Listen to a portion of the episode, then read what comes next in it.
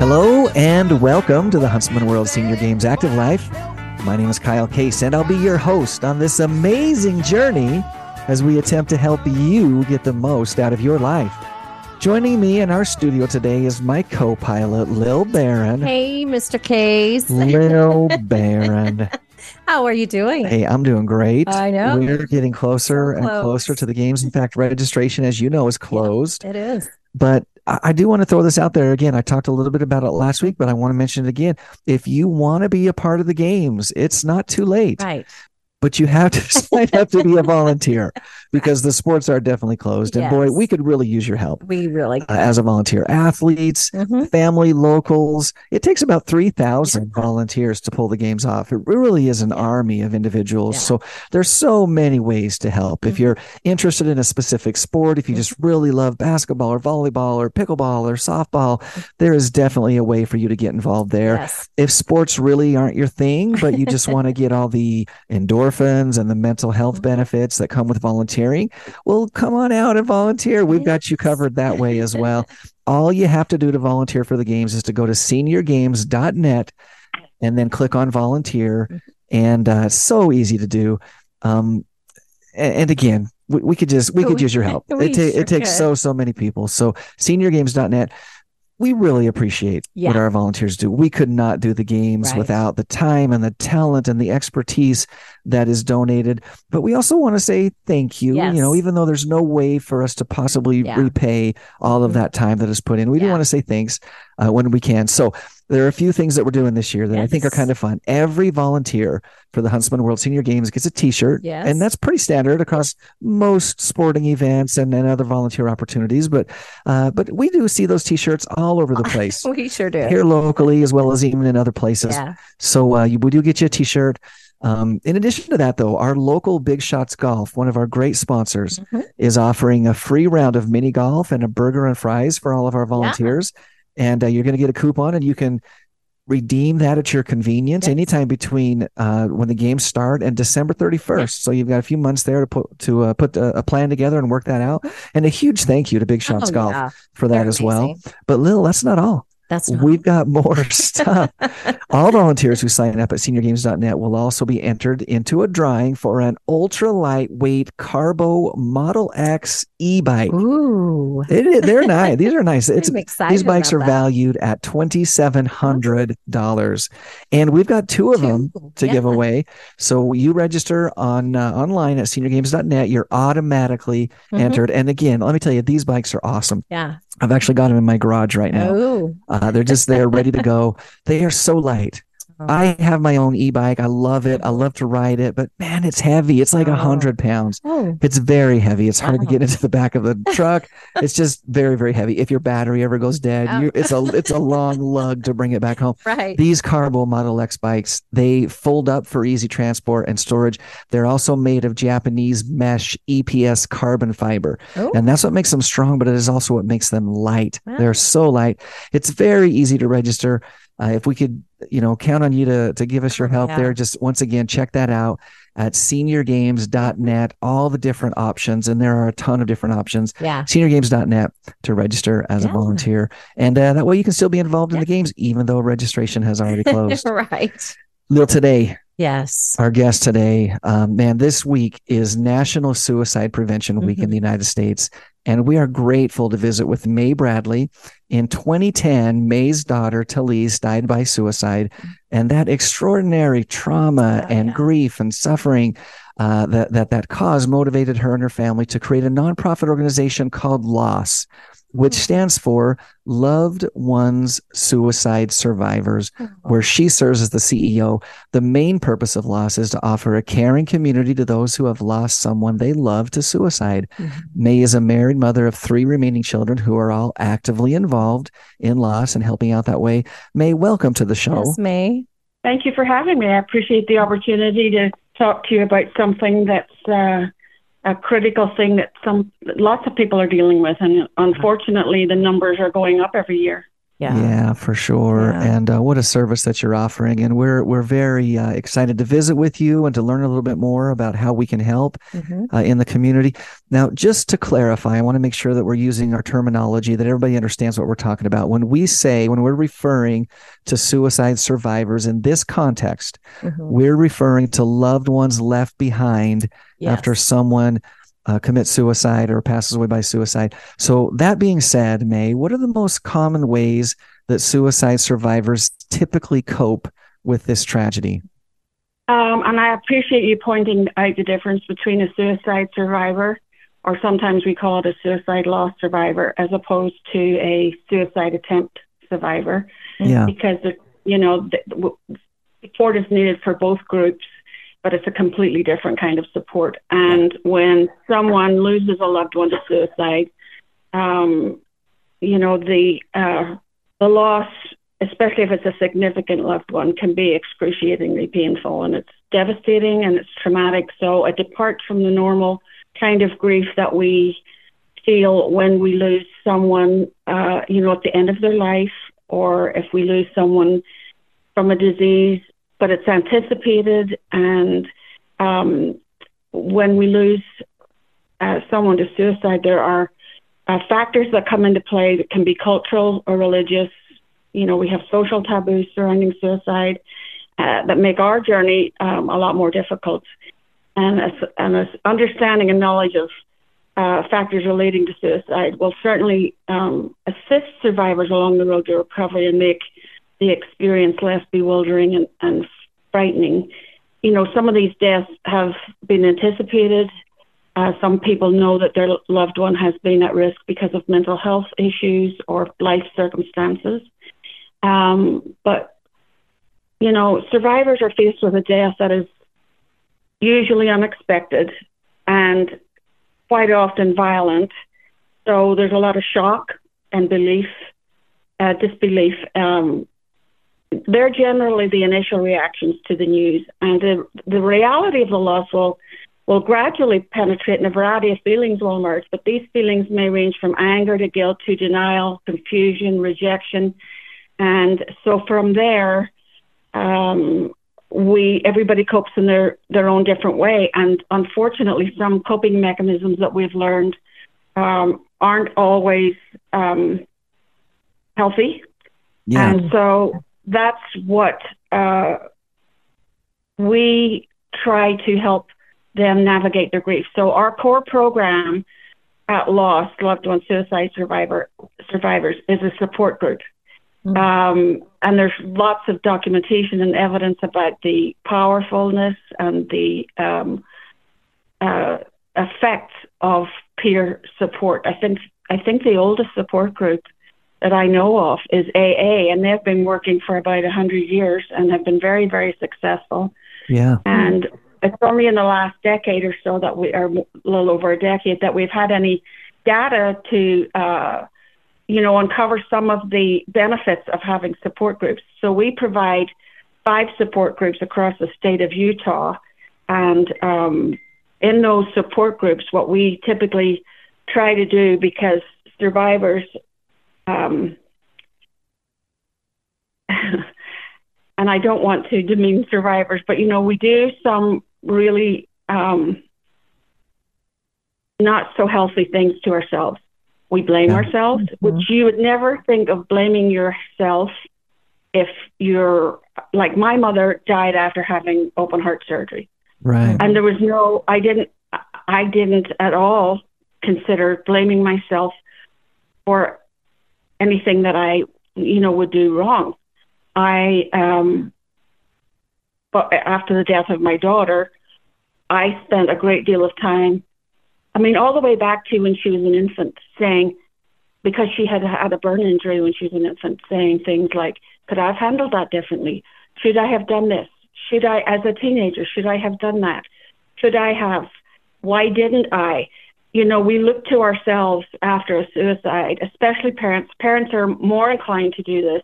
And so when survivors are dealing with feelings of um, guilt, um, we, you know, that's not, it's not our fault. We ultimately have to allow them their choice. It was their choice, but that's not an easy um, frame of mind to come to. Yeah. Uh, sometimes we can, and it'll last a day, and then we're off again. Hmm. Um, and then there's also anger because Hmm. we feel angry with the person who um, left us, Yeah. Who made that Unless- decision, right? Yeah. who made that decision to go, and it takes us. I I think it took me several years to get to the point where I I mean I understood why she went because I I knew the conditions of her life, her mental health, uh, where she was mentally, uh, the circumstances, her life, her physical health. There was multiple things playing into this uh, choice that she made. Um, I haven't felt a lot of anger, but some people do because, especially spouses, are, are inclined to do this. They want to know, didn't I love them enough? Yeah. Yeah. Didn't they love me the way I thought they loved me? So, you know, we are dealing with um, some really strong emotions and not easy emotions to reconcile Absolutely. you know so we Absolutely. we do have to deal with guilt and one of the things that we try to do is you know in offering this comforting place a supportive place is to help them learn skills that will help them navigate their grief navigate not only the grief but part of the problem with a suicide death is that there's a terrific amount of trauma Hmm. which is different than a normal uh, you know, not out of order death, like I say. I mean, I know some, you know, people are murdered, people die in car accidents, but with suicide, the complexities uh, leave us in a position where I think the SAMHSA report of 2015, the national report that came out in June of 2015, said that we are a demographic of grievers, of mourners who are at risk for negative outcomes. And that goes all the way from sleeplessness to anxiety, depression, uh, PTSD, because if you found your loved one, depending on the means that they Right. used to carry Yeah. out their suicide, how violent it was, you can be at risk for uh, PTSD. Mhm. And um, so we we deal with a lot of different emotions and um, complications that are more complex than a normal, what we would call a normal grief. Now, the uh, American Psychiatric Association said that the um, the death of a loved one to suicide is on par with a concentration camp experience. Wow. Wow. On the surface of that, I really have to think about that because they don't look similar. No. They're not even remotely similar on a physical plane. But where they rate them as uh, similar is on a um, is on a trauma scale. Mm. So you know, if you think about that, That's it a gives pretty you some insight. it's a pretty extreme experience Yeah. for sure. I, I think you you've established that, and those uh, who have experienced that, I think, will uh, empathize hmm with that um, understatement Yeah. of it Yeah. being a you know a very Yeah. So extreme you, experience. You know, when you do, when you consider that um, that comparison, that the level of trauma is um, because you know families will develop cope, uh, destructive coping mechanisms. They can try hiding their pain, deny the feelings. They'll avoid it. They will. Uh, some some families hide behind secrecy. Mhm. Um, they will also distract from. You know, they'll work too much. They'll exercise too much. Uh, just to be extremely busy. And the the one that we see a lot of is that they start self medicating yeah, and uh, because they can't, they just can't cope with the pain and the questions and the trauma, and so that's why we have, you know, fam- we we encourage people to go to their family physician. Um, we encourage people to go to a therapist because you know it can be as bad as family members blaming each other. And it's, it's not because these are bad people, it's just because it's a kind of a normal thing that humans being do that when we're really in pain and hurting, we look around for somebody to blame it on. Right. And um, so therapy can help. But I really believe that the most powerful therapy, and, and it's not really therapy, but the most powerful tool that we can use is this peer support because I've just personally, and I have seen so uh, much improvement in, in, people's lives, and the um, the data and the surveys and research have started to, um, you know, reinforce my personal beliefs that that peer support groups are incredibly, incredibly mm-hmm. powerful. Now, now let's t- let's dig into that just a little bit. Um, you painted a, a very, um, I think, accurate and vibrant picture of what people go through, the the the feelings, the emotion, the trauma. Um, you know, all all of that. I think you've you've laid out there. Um, but you you've also found a way to um, battle through and go on and live your life and and and be able to help a lot of people and to be successful in the endeavors that you undertake. Um, your uh, your experiences that group uh, peer uh, therapy or, or, or working together as a group uh, has been successful and helpful for you. Why do you suppose that is? Why is that uh, a type of therapy that really tends to um, make a difference for people? Well, in our case, we um, there were so few resources. You know, we we really focused on suicide prevention, and of course, suicide prevention is very, very complex. We have not had a lot of success because the the suicide rates. I think I just see, uh, saw the uh, CDC reports two or three weeks ago about 2022, and of course they went up again. Mm-hmm. Um, I can't quote them um, offhand because I don't want to make a mistake, but th- they did go up again, and um, you know, so when you know that it's getting worse every year, our fear was that when we were looking for resources, uh, there were so few.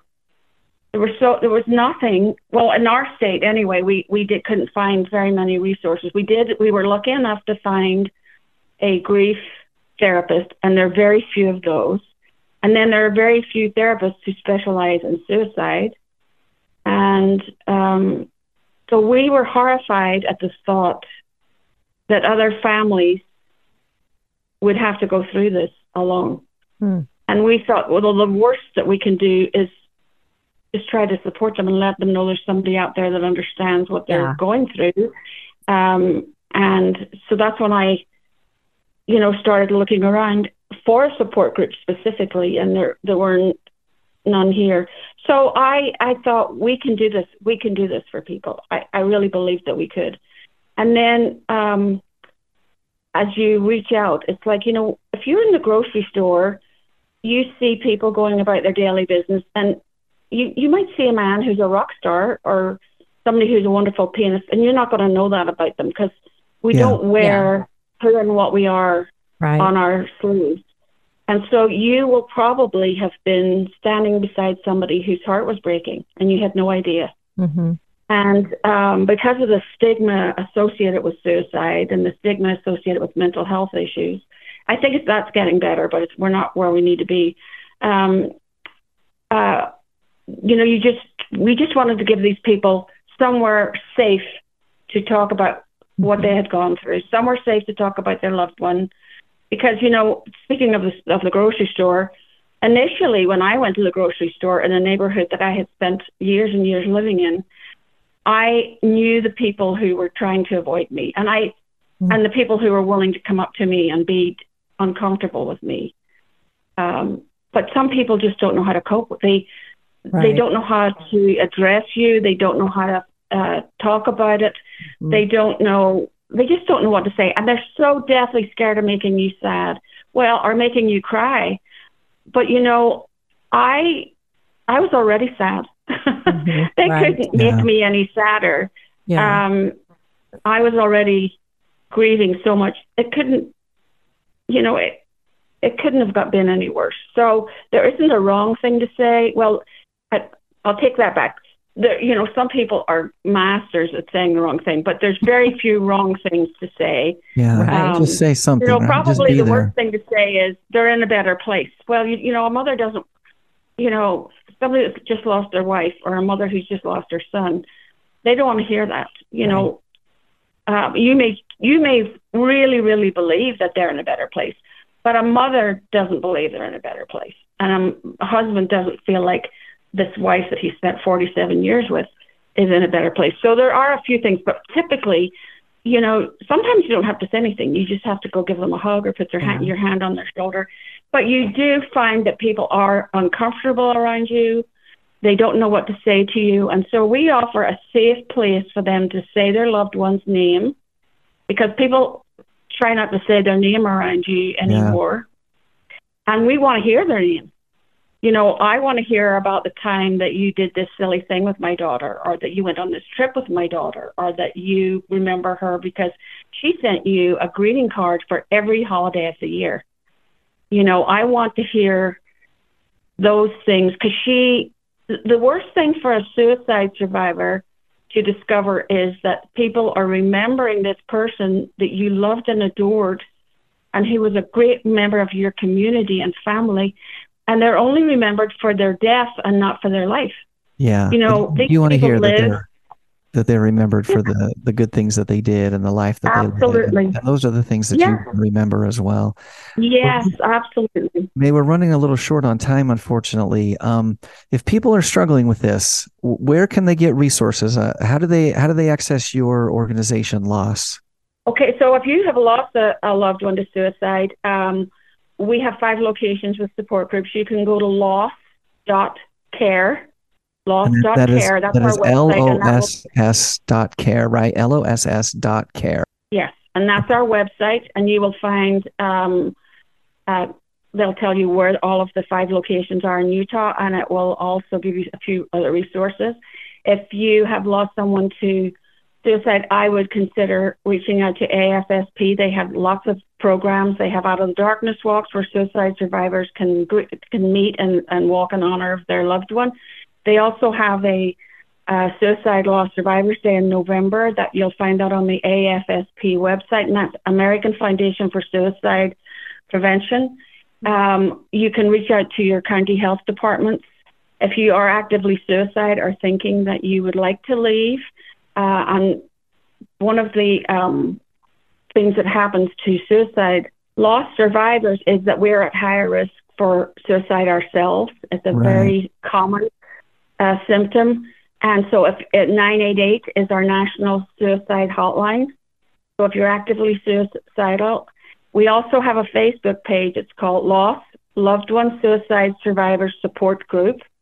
We have lots of resources and articles on there that might make you feel more comfortable with your grief, might help you feel like you're not going crazy, and help you understand that there are other people out there that are going through similar things and um, we'll reach out and help you. Um, you know, that's what we're here for. We're just trying Yeah. to support you and help you navigate your grief. And knowing that you're not alone goes Yeah. a long ways Oh, as well. So What a great thing. yeah, May, to- thank you for it's so your awesome. for your work. Uh, as I said, this week is National Suicide Prevention Week in the United States. Yes. Uh, May has just shared several resources with us that are available. 988 is the National Suicide Hotline. Uh, Google is a great Mhm. um, resource. Uh, look up um, look up loss and see what resources they have available to you. Even if they're not available in your area, you might find additional Right. information. So, loved ones, suicide survivors. Uh, look that up on Google. And May, thank you so much for Yes, thank you. for having the courage to come out and, and visit with us and to help people and for the work that you're doing. It's so important. Thank you so much. Thank you. Wow. That's big stuff, That is right? big Yeah, that's big stuff, but important. And we need to talk more about we it. do, we we need to talk more about it. And uh, so we're trying to do that here. Yeah. And, and obviously, May is doing that as well. yeah. Uh, we are just about out of time. Just a couple of things to wrap up the show. I mentioned at the beginning of the show about volunteering for the games. Uh, seniorgames.net is where you find all that information. Um, I do want to put a plug in for our opening ceremonies as well. It's going to be a great show Yeah. this year. It happens on Tuesday, October 10th at the Mhm. Burns Arena. It's in a brand new venue. Okay. There's new energy, and the entertainment is provided by the award winning BYU International Folk Dance Ensemble. Yes. So that's going to be a ton of fun. Once again, Tuesday, October 10th Mhm. at the Utah Tech Burns Arena. And best of all, It's free. it's free. so bring everybody with you. Next week, our guest is Kyle Zagrodzky, who is the CEO of OsteoStrong. Uh, this is uh, a medical, the medical devices that are used at OsteoStrong were invented by Dr. John Jaquish. Uh, who was a doctor and uh, he learned that his mother had osteoporosis and he wanted to know the best way to help strengthen her bones. And so um, Dr. Zagrodzky will help us understand how people from all fitness levels, whether you're a beginner or an elite athlete, can increase your muscle and skeletal strength, your joint function, and reduce or eliminate joint and back pain. And we want to remind you to tune in live next and every Thursday at 5:30 p.m. Mountain Time on AM 1450 or FM 93.1 for the Huntsman World Senior Games Active Life. We take mm-hmm. this live show and turn it into a podcast, and you can find this podcast anywhere that you find your favorite podcasts. And then you can find this as well as previous shows right on our website at seniorgames.net. So check that out. Today's inspirational thought comes Okay. from American author Maya Angelou. Mm. And she says, People will forget what you said, people will forget what you did, but people will never forget how you made them feel. Until next Thursday, stay active.